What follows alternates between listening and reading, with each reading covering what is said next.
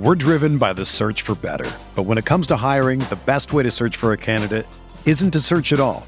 Don't search match with Indeed. Indeed is your matching and hiring platform with over 350 million global monthly visitors, according to Indeed data, and a matching engine that helps you find quality candidates fast. Ditch the busy work. Use Indeed for scheduling, screening, and messaging so you can connect with candidates faster. Leveraging over 140 million qualifications and preferences every day, Indeed's matching engine is constantly learning from your preferences, so the more you use Indeed, the better it gets. Join more than 3.5 million businesses worldwide that use Indeed to hire great talent fast. And listeners of this show will get a $75 sponsored job credit to get your jobs more visibility at Indeed.com slash BlueWire. Just go to Indeed.com slash BlueWire right now and support our show by saying that you heard about Indeed on this podcast. That's Indeed.com slash BlueWire. Terms and conditions apply. Need to hire? You need Indeed. Whether you're a world class athlete or a podcaster like me, we all understand the importance of mental and physical well being and proper recovery for top notch performance. That's why I'm excited that Unifyd Healing is sponsoring this podcast. Unifyd Healing is a new and super innovative global network of wellness centers powered by Energy Enhancement System, or EE System. If you haven't heard of the EE System, you'll want to listen up. This technology promotes wellness, deep relaxation, purification, and rejuvenation. In hundreds of locations across the globe, access to a center is easy and affordable. Interested in experiencing the EE system technology for yourself? Go to unifydhealing.com slash bluewire to learn more and find a center near you. That's U-N-I-F-Y-D healing.com slash bluewire. No material or testimonials on the Unifyd Healing website are intended to be viewed as medical advice or a substitute for professional medical advice, diagnosis, or treatment. Always seek the advice of your physician or other qualified healthcare provider with any questions you may have regarding a medical condition or treatment and before undertaking a new healthcare regimen, including EE system.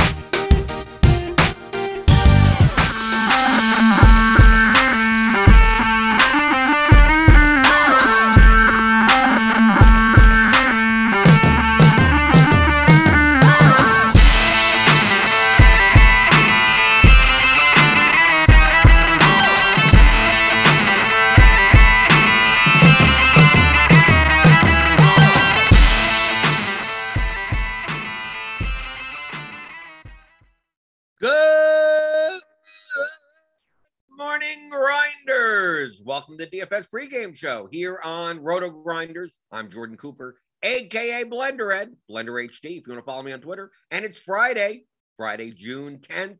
So you know what we do on Fridays? It's fighting Fridays. We're fighting each other on Fridays. Maybe we are. Are we? Are we fighting each other in the YouTube chat? I have no idea. Suki Singh here, early as usual. Hog Lawrence here as well. Good morning. Hit the thumbs up button on your way in the door. Helps us out. Hit the subscribe button if you're new here. Hit the notification bell to know when we go live. If you're coming here for baseball stuff, we got Grinders Live later today. We got Crunch Time. We got a FanDuel strategy video for premium members. If you want to if you want to subscribe to Roto Grinders Premium, I would I would suggest you do the combo premium package. Because you get baseball, you get MLB, you get basketball, you get NBA, you get uh, golf, PGA. You get to play PGA. You get MMA, right? You get MMA. I uh, we recorded a two-hour podcast, the Ground and Pound podcast, and that's behind the paywall. Roto Grinders Premium. The expert survey for MMA should be coming out uh, later today. We got some uh, uh, MMA projections. We got to change some of the ownership. One of the fights got canceled. Uh, so so subscribe to Roto Grinders Combo Premium. Click on that link in the description, and you get ten dollars off your first month. But like I mentioned, uh, the Manel Kape Rogerio Bontorin fight has been has been scrapped. Uh, Bontorin uh, was four and a half pounds from making weight and then had to go to the hospital. Uh, I don't think he should be cutting to 125. He probably should be fighting at 135. And now that fight is off. So now we're down to an 11 fight card. And the less fights that get that, that go down, the less I like like the slates, right? the less uniques, the less du- the more duplication there there tends to be. Less options. Now there's only 22 fighters to choose from. Obviously, there'll be sub like 1% on some the, the two canceled fights, right? You'll see 0.04% on it's okay. So a little, bit of rake reduction. People forget to change their lineups or whatever. But now Kape was uh, 9,200 and Bontorin was 7,000. So now that creates an even bigger gap between Valentina Shevchenko at 9,600 and the next price fighter at 9,100. There's a $500 gap right there. So uh, if you're rostering Shevchenko, I mentioned this on, on the podcast, okay? Because it's going to be a talking point around around the, the MMA community, DFS community about Shevchenko. Okay, for $500 more, obviously that that curtails your lineup a little bit because you're paying a lot for Shevchenko. Uh, is she going to score enough points? Okay, she's obviously she's in a five round fight. She's in the co-main event, right? Five round. There's two five rounders on this slate. Uh, she's a minus 550 favorite. I didn't update the odds for today, but I don't think anything has dramatically changed. Uh, I, I, did last night. Uh, minus 85% win probability, 43% inside the distance within five rounds, 19% in the first round. Uh, her her metrics, she she's not just a striker. She grapples, she does everything. Okay, so if this fight goes five rounds and she wins, she probably puts up 100 plus points, right? Now, people will make make a, a point to say that Taila Santos is much more physical than her past uh, than uh, Shevchenko's past cu- couple of opponents, but Santos's strength of schedule is a little bit suspect. You know, beating Wood, beating what Jillian Robertson, Molly McCann, uh, Modafferi. Like, it's not. It's, it's okay. You, the people on the down the down swings of their career and Shevchenko is a humongous step up. I mean, she's arguably the greatest pound for pound fighter in women's MMA history. Uh, so the likelihood, if Shevchenko wins, she probably puts up 100 plus points. Okay. She probably does. Now, you're going to be like, well, she has to beat out Choi. She has to beat out Allen. She has to beat out Jiri, right? The, the guys right underneath her for much less, right? Choi's 9,100, Allen's 9,000.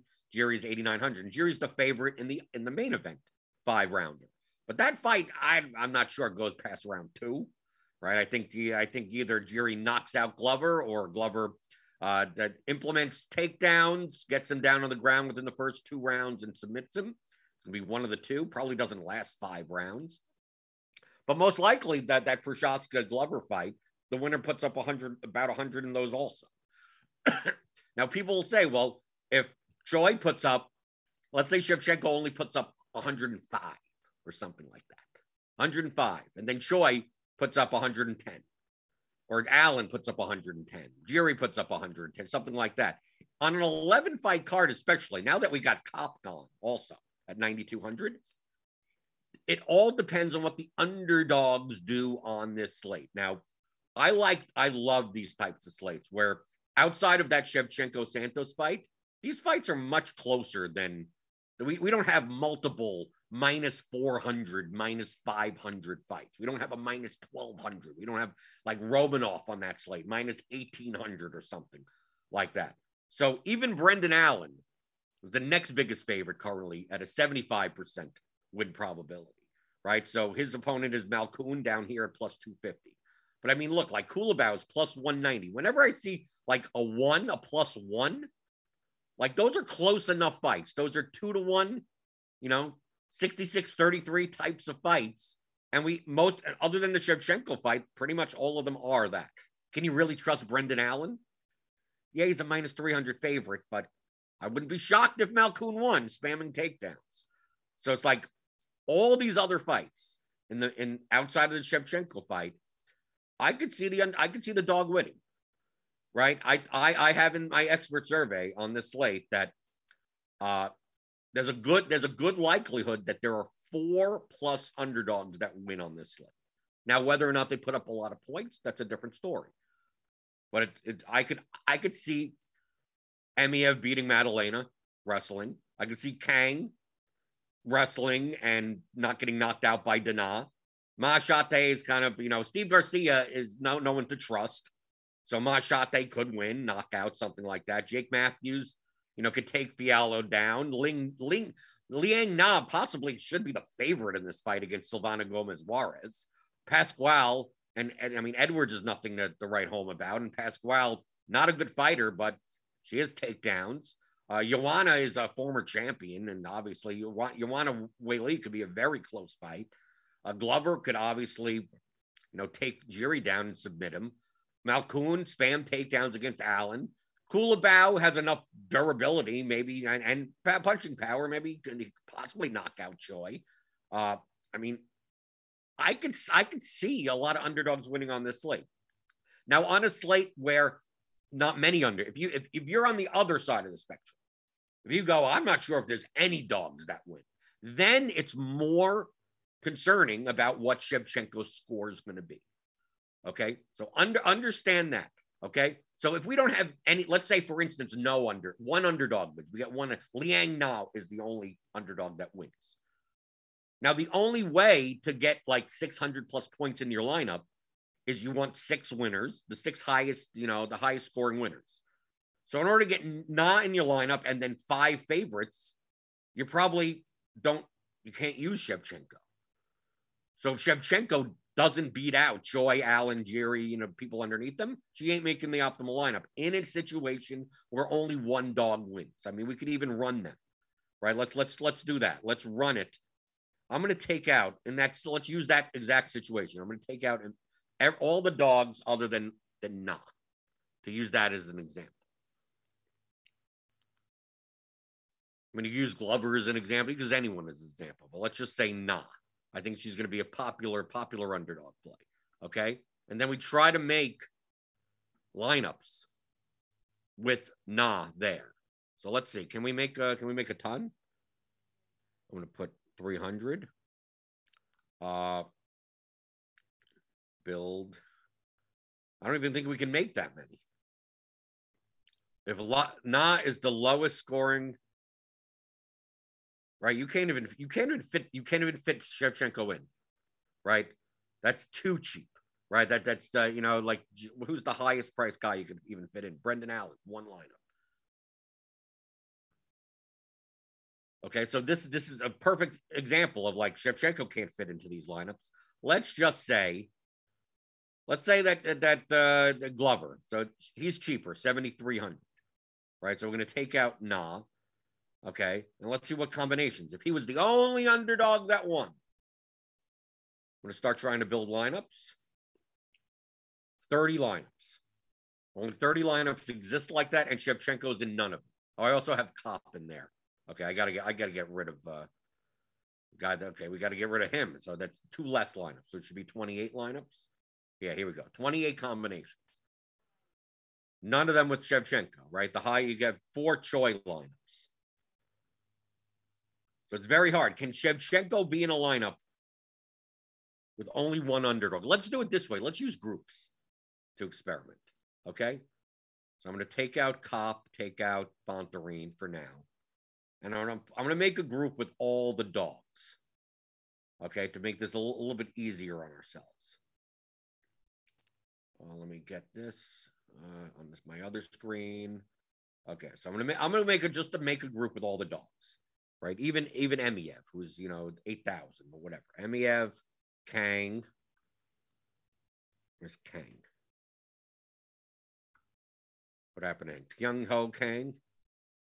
He should be in there, right? Young Ho Kang. Young, okay, that's better than Kang. Uh, Kang Mashate, Jake Matthews, Liang Na, Ramona, Ramona Pascual, Joanna, Joanna Glover, Malkoun, Culibao, and Santos. Okay. So let's say I'm just going to say use exactly one right of these players, just one underdog in your lineup. Okay. How many lineups exist with one underdog that has Shevchenko in it. I'll lock lock Shevchenko. Not like none, because you can't play Santos, right? So even with Culibao, let, let, let me just take a look. Can you play? Let's see, Shevchenko. I mean, it's kind of weird that I can't make any. I don't know if this is a lineup HQ error. So let's say you have Culibao as your only.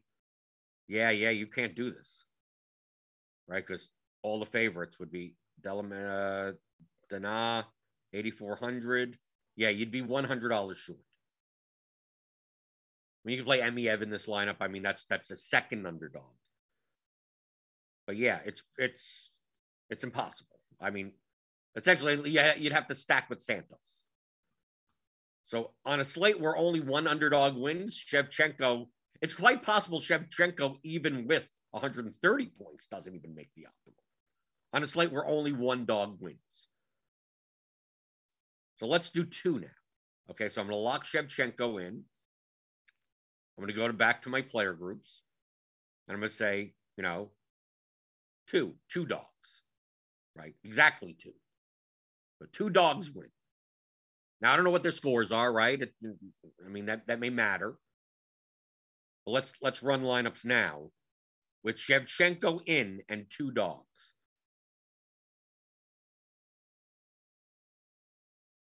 We're gonna get a plenty. We're gonna get a, a bunch of lineups. But what do these lineups look like? Most are going to spend a, most of the salary.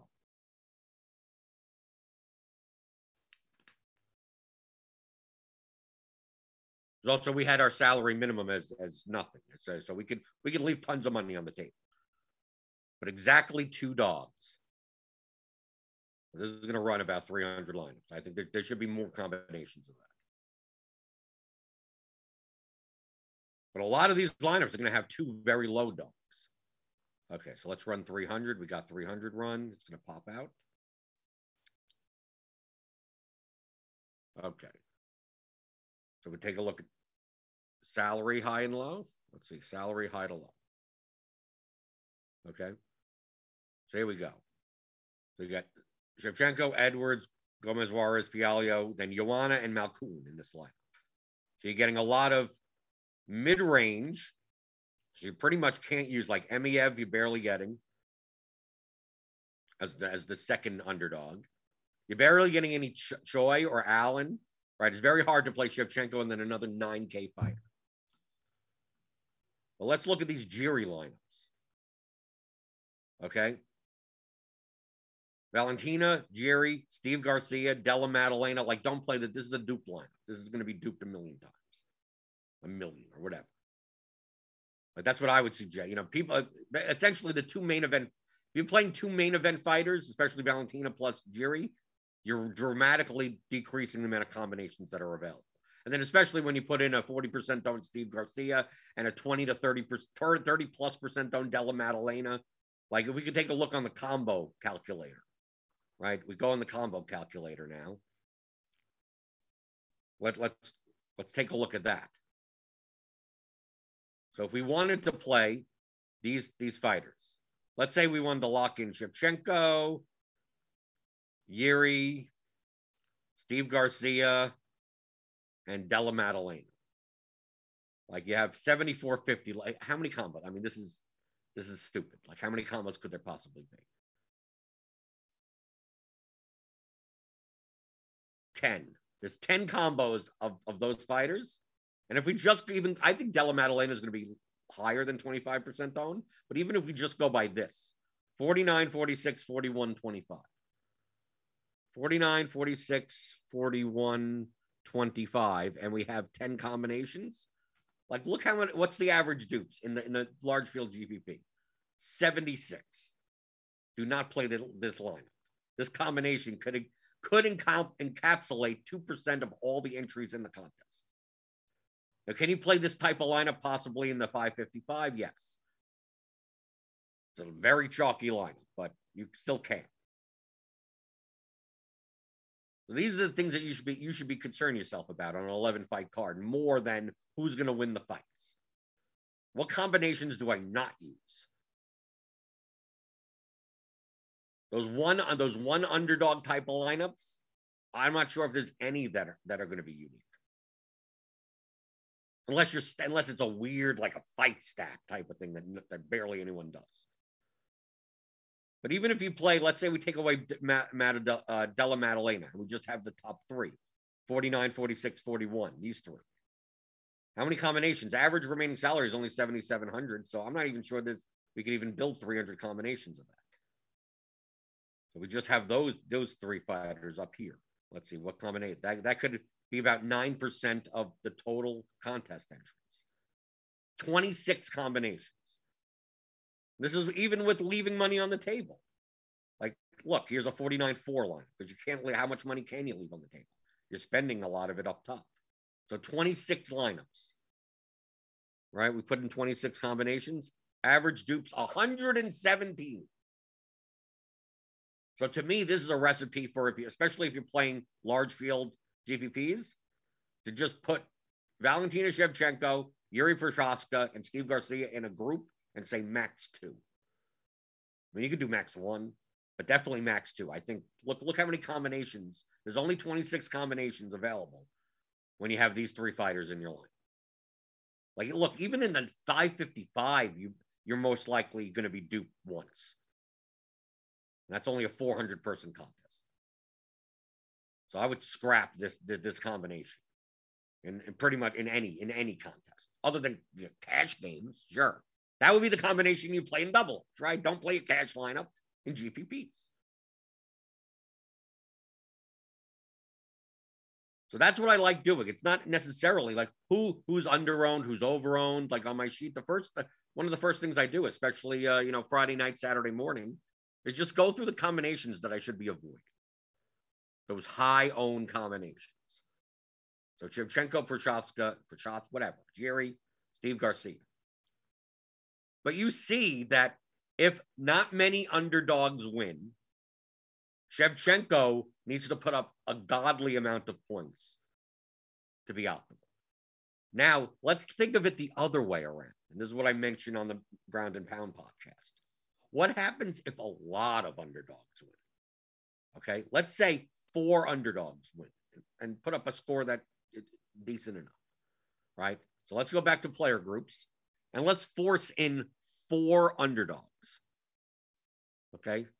Now, obviously, you can make a lot more lineups with four underdogs because you, you're leaving money on the table a lot. So if I'm going to run four underdog lineups, let's let's uh okay, the median Shevchenko's median projection is the highest, and it's and it should. Okay, so we're going to run 300 lineups, and we're forcing in four on underdogs. Okay, so even at the at the worst case scenario, like if we just played the four highest priced dogs, we would still have 9,300 remain. If we're playing the four highest priced dogs, you could still play Shevchenko and Allen in that lineup.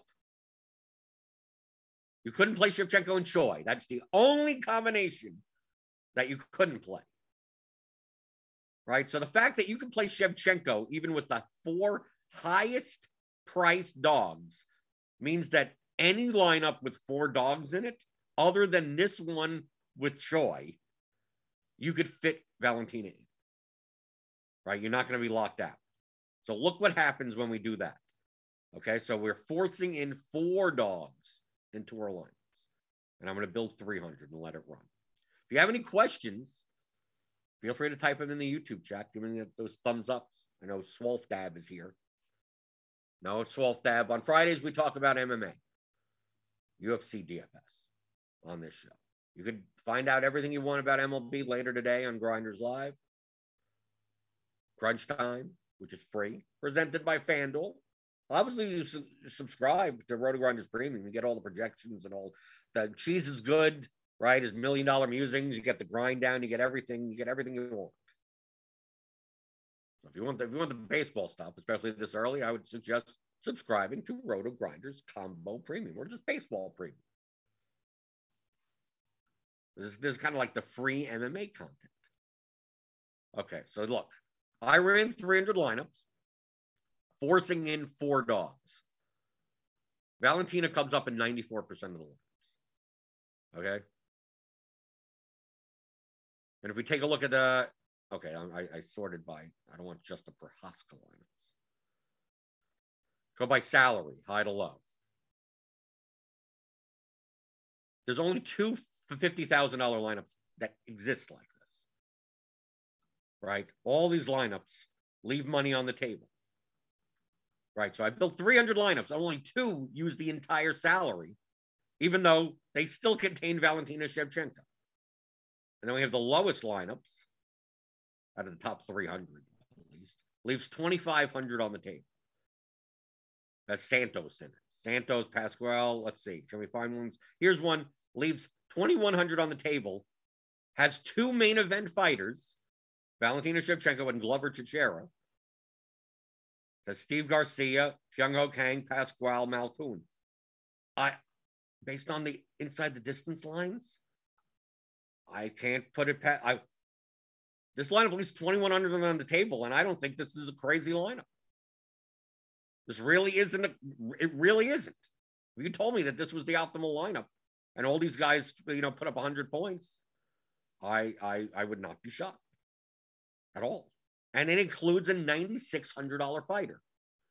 Because all Valentina, in the case where there are three plus underdogs, but definitely four plus, in the case there are four plus underdogs that win, all Valentina needs to do is put up a top three score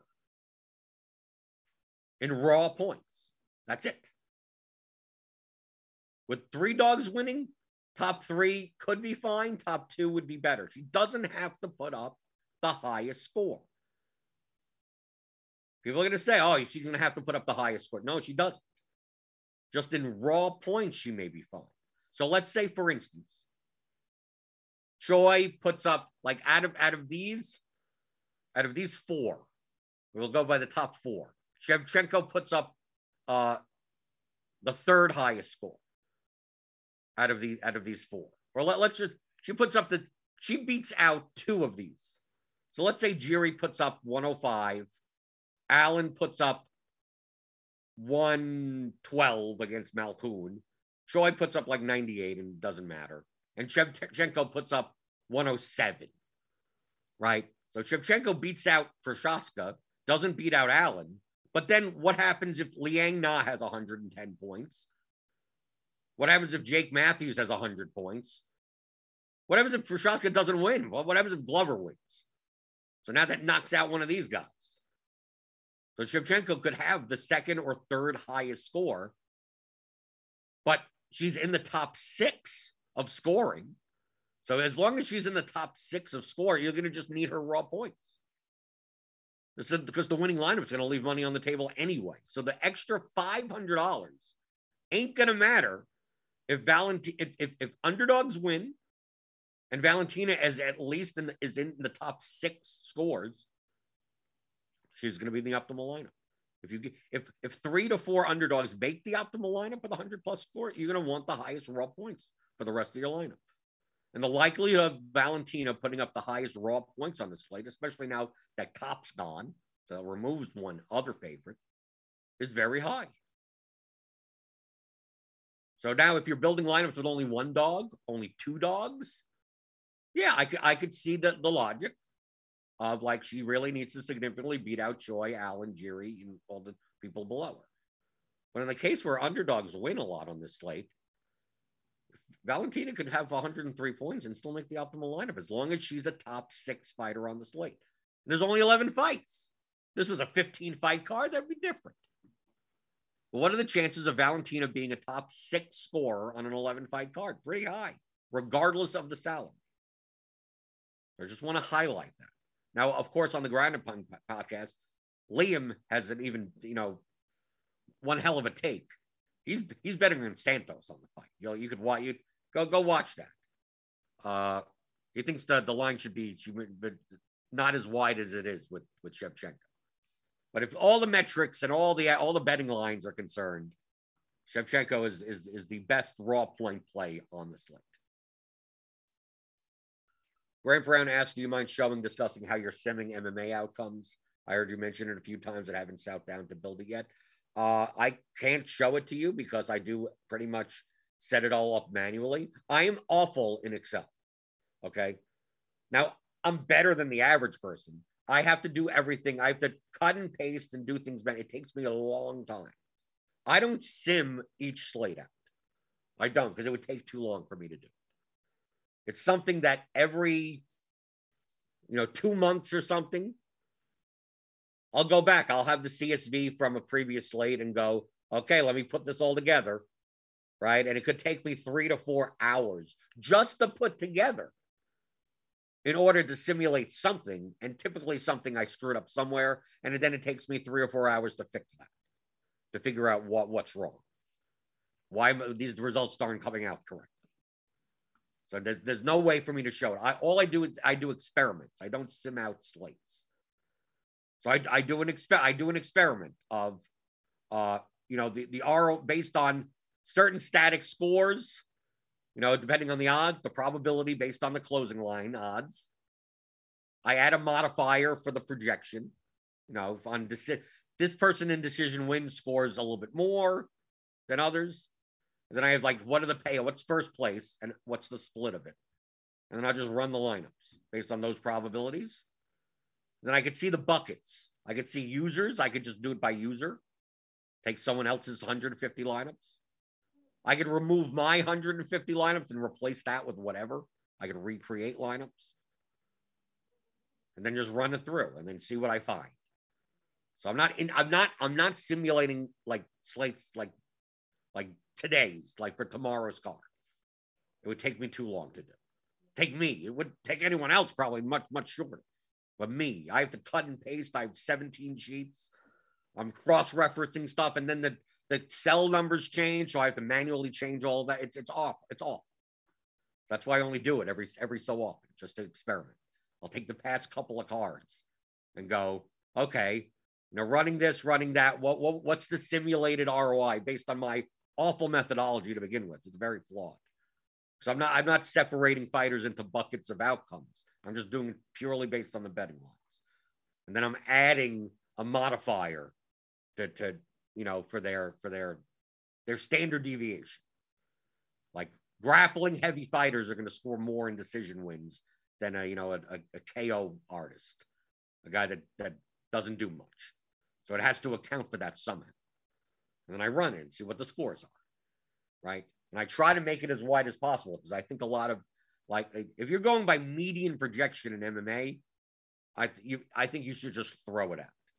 I mean that that's that's that's how little I think uh, uh, projections, normal distribution oriented projections are in MMA.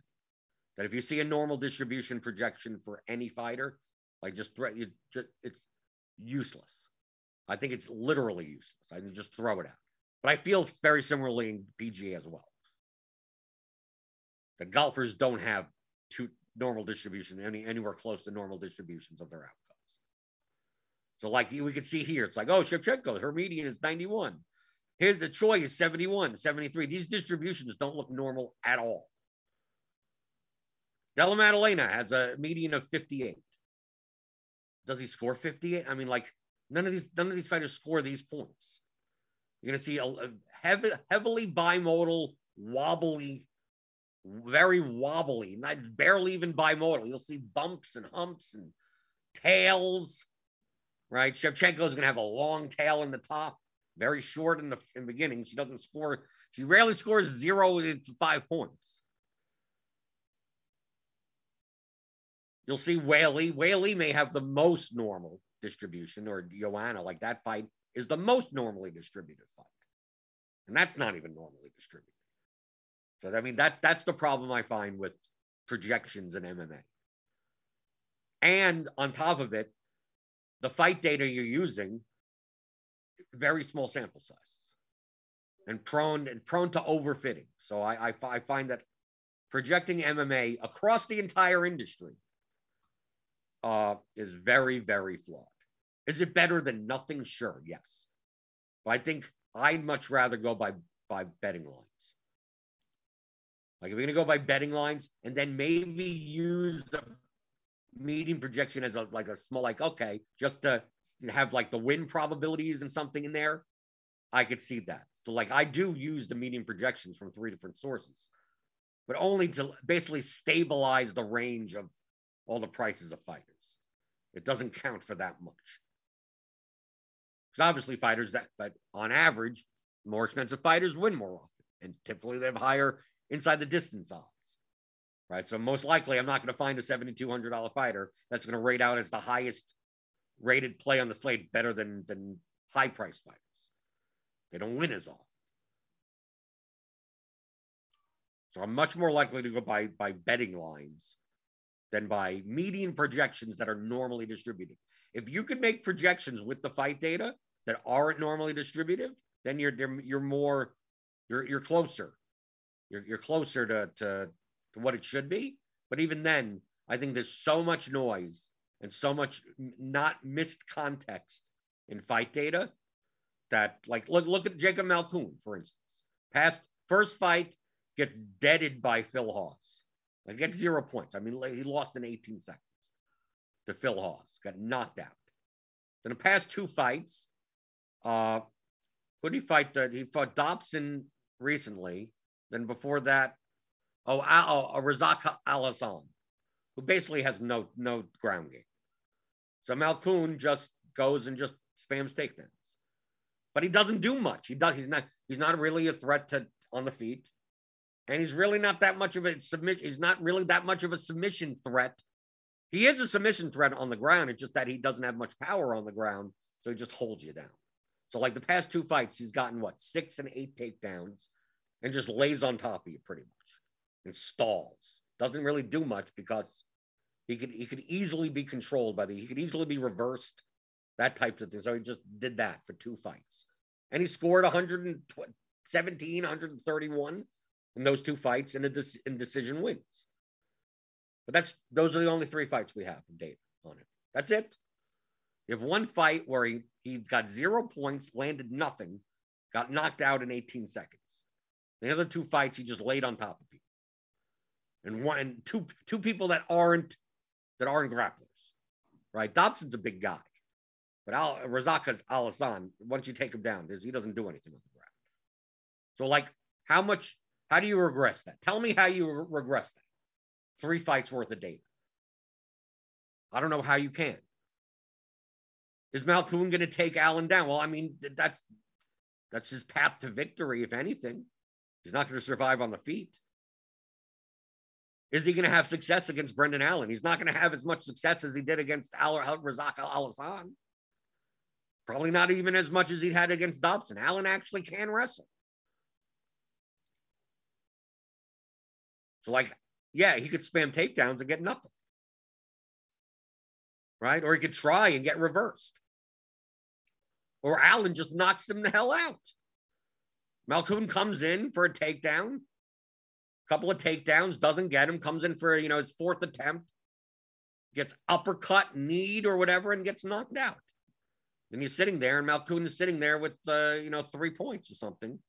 And you're like, well, based on the past two fights, his range of outcomes, he has a really high ceiling. And like, how could you, how could you take away from that in two fights with different context? This is not fighting Al Razak Al Hassan. You know, you're not fighting him. That's the point about all these projections is that you know extrapolating, extrapolating a, a, a simulating ten thousand outcomes with three fights worth of data, where you have matchup issues. I don't, I don't, I can't see how that's not flawed. It's something, sure, but it's flawed. Like look at Della Maddalena. You look at his last fight, he scored what 115 or something. Knockdown, knockout, first round. That was his. That's his only UFC fight. Now, if you go back to, to previous to that, he's not a grappler, right? He stands on his feet, and he's a prospect. Yes, he's only plus two sixty five to win inside the distance. And he's a good money line for his price at eighty two hundred. But if he's going to be like thirty percent owned, I mean, against Emeev, like what's the ceiling of this fight? But his median projection looks good, right? So you're like, oh well, he's a good median projection. Like, well, what's the chances of him putting up 100, 100 plus points? I don't know, other than a first round knockout. But it's not like Emeev is, is he's durable. And Emeev is going to go for takedowns and stall the fight and clinch and whatever. So if Maddalena doesn't get anything in the first round, he's dead. But he's going to be high owned. See, at least Steve Garcia wrestles a bunch. So you could get some, you could, there's a nice, there's ways to get points. You get 25 points around three times and you're good. But like Della Maddalena, like we take a look at Della Maddalena versus someone else. I mean, like versus Kyung Ho Kang, like these mediums are close, but they're two totally different styles of fighters. And the data they have in the in the back are against different guys. Data from even even people that have uh, you know fought 12 UFC fights. Well, some of those fights are from eight years ago. And then sometimes you look and it's like, okay, they, they have 12 fights, and 10 out of the 12 fights are against were are against fighters that ended up being cut from the UFC. Then some other guy has 12 fights, and 10 of their fights are against people that are title contenders or champions. And you look and it's like, oh, he has eight out of 12 losses in his past 12. Yeah, he's fighting, he's fighting, he's fighting for titles. He's fighting the top two guys in the division. This other person has 10 fights, and eight of them are against people that aren't even in the UFC anymore. So how do you take that data and you go, okay, now I can make a, a range of outcomes between these two fights, and it ha- have it not be noisy? So these normally distributive style projections for MMA are absurdly flawed, in my opinion.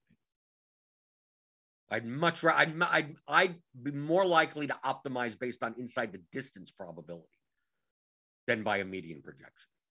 Of course, the flaw in that is that you're going to miss out on grappling heavy fighters that go to decision. Right. So like Jake Matthews for the for one eh, one instance, plus 405 inside the distance. Not very good. Right. But Fialho, I mean, he's not known for he has no ground game. You could probably take Fialho down and keep him down. Now Fialho on the feet could light him up right? Jake Matthews could get could get hurt really bad on the feet. But if Matthews gets the fight to the ground at 7,700, Matthews could score 100 points, could, could legitimately score 100 points in a decision win. Fialho, the way to score 100 points is he needs a knockout in the first round, pretty much. Maybe the second round. He's not going to get grappling points. He's not going to get it. He's just getting striking points. So like the, these medians, it's like, yeah, Fialho has a median of 65 in our projections. Matthews has a median of 46. Here's a, a, a, he has a 46 because a lot of outcomes are him getting five points because he got knocked out in the first round. He missed, he didn't get a takedown, and he gets killed in the first round. And then that's a lot of Fialho's outcomes. If he kills uh, Matthews in the first round, he has a lot of 100, 110 point scores. If he doesn't get him out in the first round, he has a lot more 70s, 75s, or losses, or he or he ends up with with 18 points and a loss. And Matthews ends up with 98 points. So like you're looking at like medians, like you we're not talking about scores that even exist in these ranges. Liang Na, 55 median. Like the, in what world does she score? 50? Yeah, she'll score 55 in a loss, possibly in a decision loss. Liang Na doesn't score 55 in a win. That median doesn't mean anything.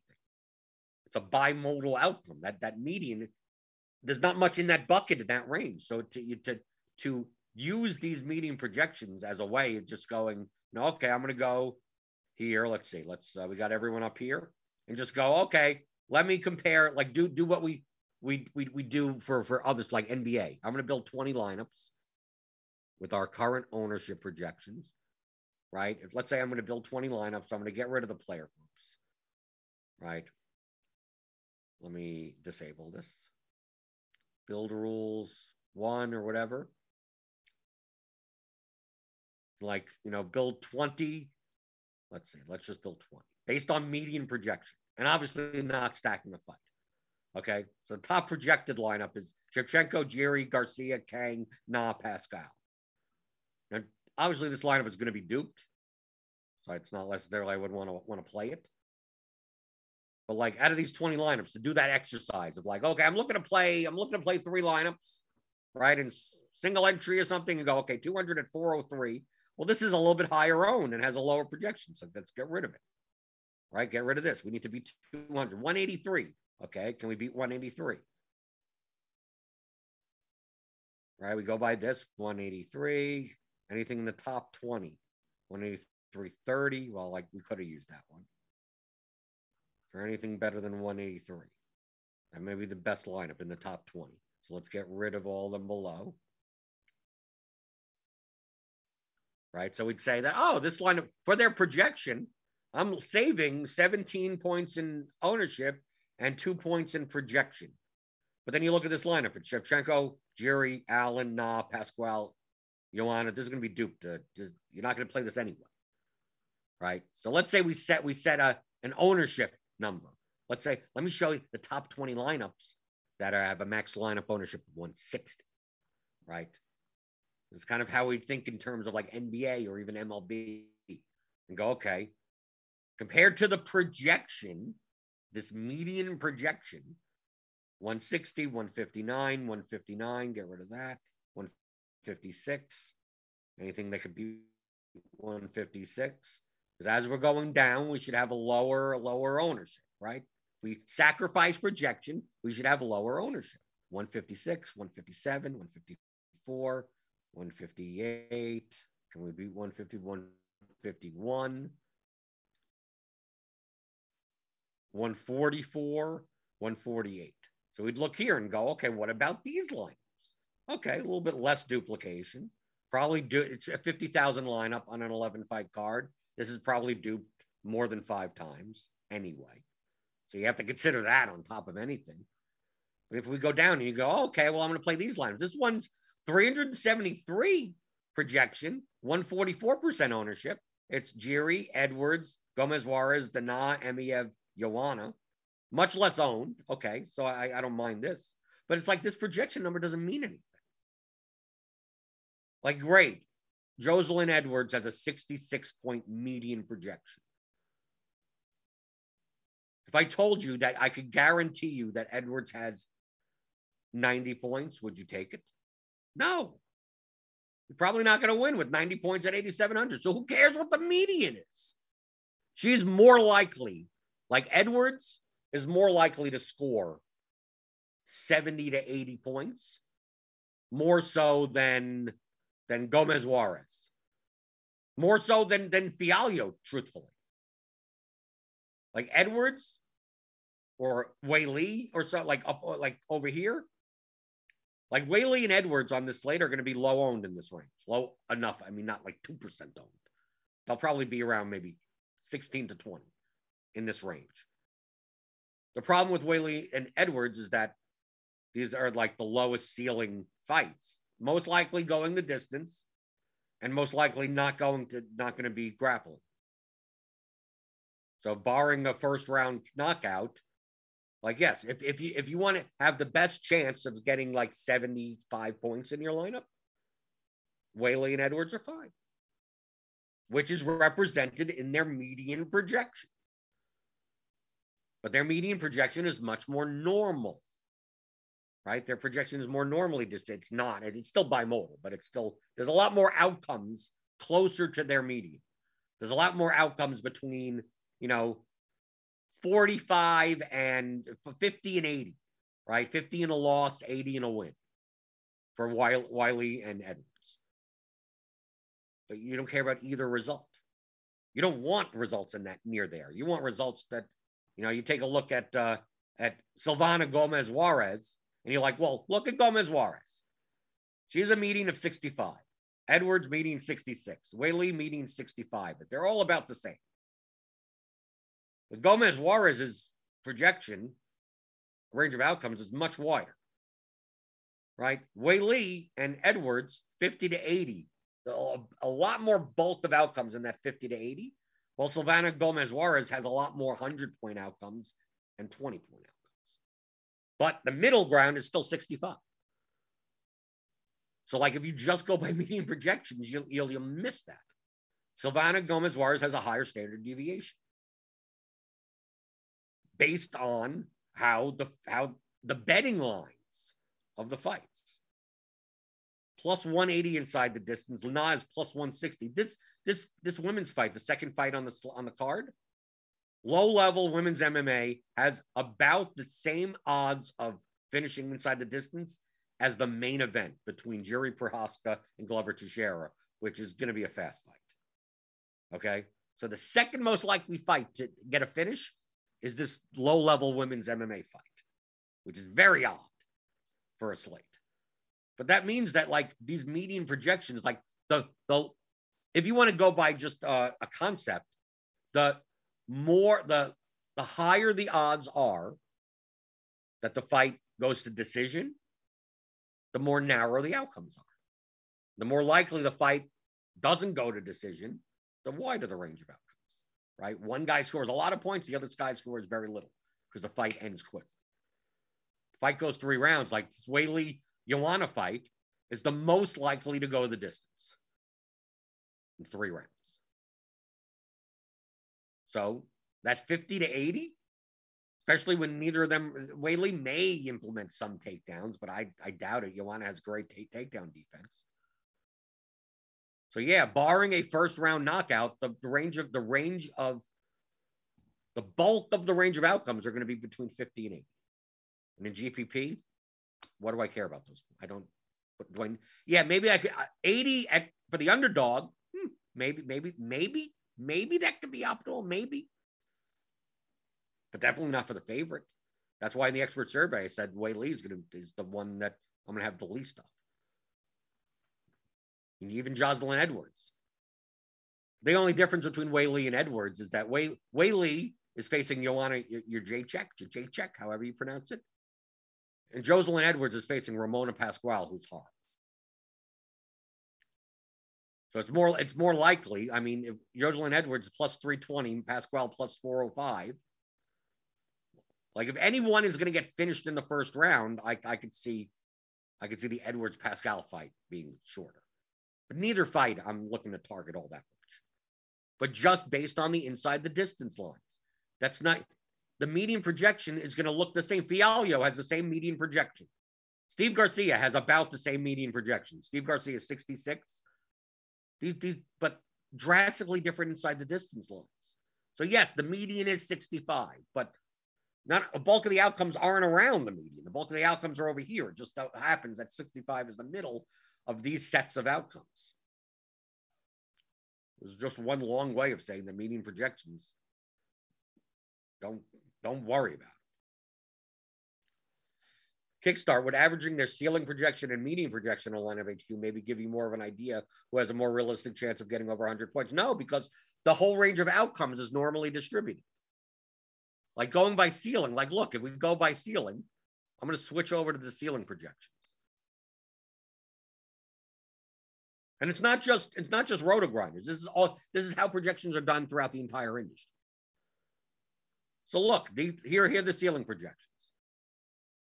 Yes, Weili and Edwards are, are, are, lower, right? But some of these are just laughable because they're still normally distributed. Like they're not that dramatically different, but they should be dramatically different. Jack Della Maddalena at 106 doesn't, if, if we say the ceiling projection is like the 80th percentile outcome, I'm not sure how many, how many past 20 percentile outcomes is 106. I think it's much, much smaller than that because these aren't normal distributions. So these ceiling projections are still normal, part of a normal distribution curve. So it's not just median projections, it's also the ceiling projections. The, the, the distribution of outcomes for Zhang Weili and Jiri Prochazka are dramatically different. Dramatically. All just Weili and Silvana Gomez Juarez in this fight. And it's also in this fight. It's not just her. If Silvana Gomez Juarez was facing Ramona Pascual, she'd have a different range of outcomes. But she's facing Liang Na, who's a very aggressive, grappling, you know, one round or bust submission type. So it depends on the fight. Della, Della Maddalena versus a different opponent may have a different range of outcomes. Fialho and Matthews. If Fialho was facing another striker again, Fialho would have a much better, much higher upside range of outcomes. Like so, the matchup matters. So like that's why these normal distributions, they just it. That's why it, I don't really. I use them as a, as a stabilizing method for the pricing, but other than that, I don't care that much about. Them. I care about how often do they score 100 plus points. That that's it. I don't care what them 80 points doesn't do anything for me. How often how often did these fighters score 100 plus? No matter what their price is. I don't care. All 6600, she gets 65. I don't care. So this is the reason why I set up my sheet this way. But if I would care about anything, yes, it would be a ceiling projection. But the ceiling projection should be dramatically different from fighter to fighter. Like you don't even want this, you don't even want an 80th percentile. You want a you want a how often do they get a fifth percent? Like, like what is that? Like you want almost a probability, not an actual number. How often do they score at least 100 points in a simulation that is not normally distributed? No, no projections do that. And the most correlative metric to 100 plus point scores are, are, are the ITD lines. I know they're not perfect, but they're the they're uh, they are they are more correlative than anything that I've I could find of any metric, of any fight data, mixing anything I can together. Simulate. I've I've, I've seen other people's sims. And That those fight data simulations don't don't come. You just go by go by a fifty plus slate sample and plot inside the distance versus 100 plus point scores, it's the, it has the highest R out of anything that I could find. So in the long run, I don't see why why I'm not using them. Rather than trying to simulate fights, punch by punch or something. There's just so much var- like there's just so much insane variance. There's 10 times more variance in MMA than there is in PGA, and PGA there's a ton of variance. There may be more variance in MMA than there is in MLB, and that's a ton of variance.